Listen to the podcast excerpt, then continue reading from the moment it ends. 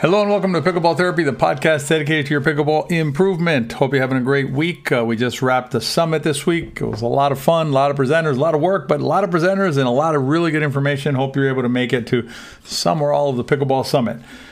Today, I want to jump into two subjects. One that actually I was reminded of in our, some videos we've done recently, as well as during the summit, which has to do with error reduction. I want to talk to you about some error reduction concepts. And then in the riff, we're going to talk about we are going to hit on the subject of doing your best or giving it your all when you're out there. I think it's an interesting subject that uh, players. I, I, saw a post uh, by our friend DJ Howard uh, in um, in the pickleball clinic about it, and he got a little bit of pushback. I thought it was a little bit uh, maybe uh, I don't know maybe thinking about it a little too narrowly the folks who are pushing back on it. So I want to talk about it in the riff. So that is what we're going to talk about in this week's podcast. Stay tuned for the podcast. The most complete pickleball resource available anywhere is the Pickleball System. Access to an unparalleled library of pickleball information as well as your success path. You can find out more at thepickleballsystem.com. I'll link to it below. If you follow us at In2Pickle and Better Pickleball, we've done some videos recently regarding one of the most common sources of errors in your game. And I wanted to talk about that because I think understanding the obstacles that are present on the pickleball court can help you when you are trying to figure out the best approach to playing pickleball. The other thing is that knowing these things or understanding these things can really give you a lot of uh, calm when you're out there. Can really, you know, give you some peace because you'll be like, well, I know what's going on out here. I missed a shot, but I know what's I know I know what the game is. I know the, the game is on. I know what's what the deal is.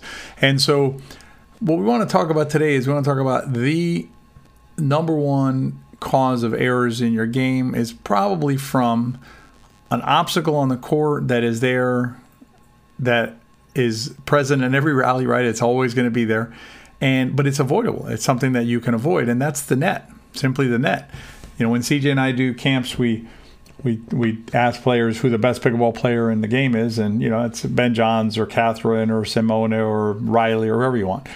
But the truth is, the the real answer is it's the net. The net is undefeated, and uh, and when we try and play with the net is usually when we run into trouble. In fact, if you watch pro players, what you'll notice is the one thing they don't want to do is hit the ball into the net. Uh, they know that they have more control over whether the ball goes into the net or not, and they want to give themselves the least amount of chance for the ball to jump into the net. Uh, we were chatting with Zane Navratil during the summit, and you know he was giving a presentation about the serve and how he views the serve as a an offensive weapon and kind of how he sees the serve. And, and he was talking about how he doesn't uh, mind missing the serve, in fact, he prefers to miss some serves because that tells him that he's trying to do something positive with it. He's trying to create with his serve. But we asked him, we said, Well, Zane, what about is there a difference to you between your serve going long, going out, right? Or your serve landing in the net? And he didn't he didn't hesitate. He just said, you know what, going, you know, I'll I'll take long because long accomplishes my objectives. At least I'm working towards my objectives by going long because he wants his serve to be deep. He wants his serve to be, you know, powerful and, and long, if you will. Long not in out, but long is in like deep and having some impact to it, some weight to the ball. Whereas the ball, you know, his serve going into the net does nothing for him. In fact, even if he hits it, he he said that even if he hits it, um, even if he clears the net, right? If he if he's so close to the net, when he clears the net, this it's counterproductive because the serve, even though it goes in, doesn't accomplish what he wants it to do because it's going to be too short of a serve. So the net, the same thing. Actually, I wanted to uh, tell you, Sarah Mitten said the same thing. Sarah Mitten, a senior pro player and my partner in uh, in senior pro, she said the same thing with her shots. Is that she does not want to hit that net, uh, particularly not on a shot like her serve or return a serve, and so getting to nice clearance over the net is what she aims for. And here's the thing, you know, it's fairly simple for you to avoid the net as long as you have a clear understanding of what you're trying to accomplish, right? If you're trying to clear the net, if you're trying if you're if you're aiming high enough over the net, you're probably going to end up clearing that net. And one common misconception is this idea that a high shot is a is a bad shot. That is simply inaccurate. A high shot is not a bad shot. In fact, your pop ups are not pop ups because they're high, they're pop ups because they're deep. Next time you go out on the court, do this. take a ball, hold it up as high as you can over your head, stand about halfway in the NVZ in the kitchen, and just let that ball go. Right, drop that ball from as high as you can hold it over your head, and let it bounce, and then catch or stop the ball at the highest point after it bounces. So let it bounce, and then let it apex. Right, let it let it sit up as high as it uh, set up as high as it can, and see where that ball ends up. I'm going to bet you that ball doesn't end up but near the top of the net at the highest, near the top of the net. And that assumes that you hit the ball that high, right? Uh, that, that high and, and it bounces from that high right there. That's probably not what you're going to end up doing. Even if you go two feet over the net, it's not going to go that high. Now take this, take this, take the ball again. Now hold it around your ear level, say shoulder ear level, depending on how, how tall you are. But now what I want you to do is take that ball and walk it back towards the NVZ, and put it around the NVZ line, around your ear or around shoulder level, that's a lower ball than than as high as you can reach, right? So that ball's not as high as the one you dropped before, but it's deeper, right? Because you've taken it back to the NVZ. That's the ball that's attackable. So it's that deep ball that that's that's hurting you, not the high ball. And frankly, if you look at the pros, look at their dinks and things like that, what you'll notice is their shots are much higher over the net than three fives, four O's, and even four fives tend to want to skim that net. They want to play around with that net. What the pros realize is there's simply no reason to play around with it.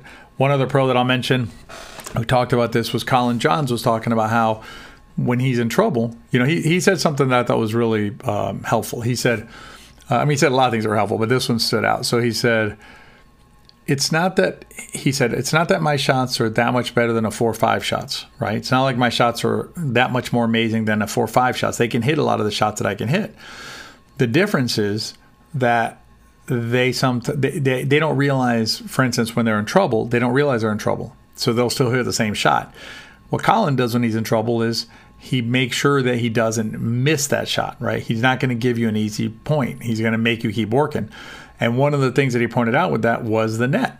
He says the more trouble he's in, the more clearance he gives himself over the net. So here's what I want you to do. Next time you go out to play, really focus on the net. Take the net out of play. See what happens when you completely take that net out of play. What you're going to see is you're going to see your results are going to improve simply because you took the net out of play. Even if you have to give up a smash here and there, give up the smash. The smashes aren't 100% lost to you. The net is always going to be 100% lost to you. So hopefully that helps you when you're out there. In the riff, I'm going to talk to you a little bit about the idea of giving it your best, right? And what does that mean, and uh, and how you can apply that in a constructive way? Because I do think it's constructive, and I think DJ used it in a constructive way in his comment. But I do want to talk about that a little bit, so we're going to talk about that in the riff. Stay tuned for the riff. Most pickleball players spend a lot of time thinking about and comparing pickleball paddles. But you know what's more important than a pickleball paddle? Your shoes. Are you wearing the right kind of shoes to play pickleball in? If you're not sure, consider trying out shoes that are designed and made specifically for pickleball.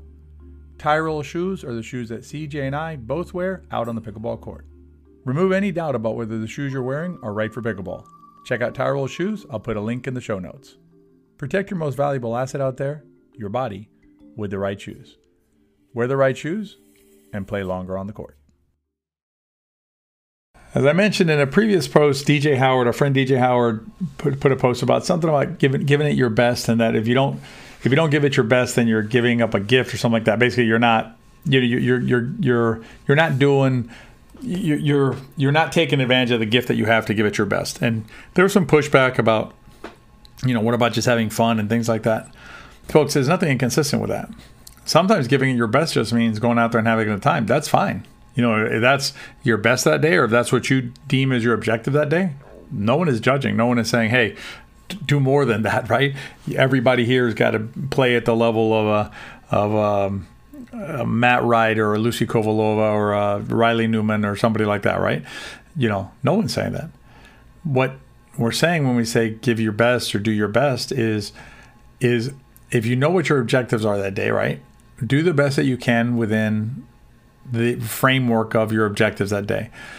The, the way that it was explained to me and the way that I, I've appreciated it is sometimes all you can give is all you have in the tank right now is 60% or 70%.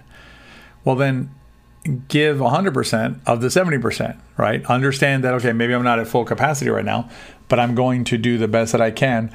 And one of the one of our presenters, Anna Bright. She's a, a young player. Very, uh, she's had some really good success, and and you'll keep on seeing her have more and more success. I'm sure because she's very devoted to improving as a pickleball player.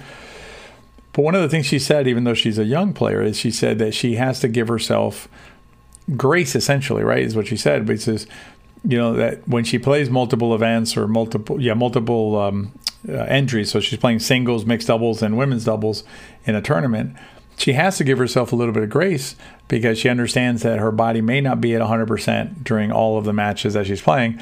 And so she needs to allow herself a little bit of a break there. So, giving your best is within the framework of your objectives, doing the best that you can under the circumstances of that day. And hopefully that'll help you when you're out there playing. All right. Hope you enjoyed this week's podcast. Uh, have a great week. If you enjoyed the podcast, please give it a rating. It helps us get uh, other get to other folks and they get to hear about this podcast. And if you enjoyed the podcast, share with your friends. Remember, if you enjoyed it, they probably will too. Have a great week, and we'll see you next time.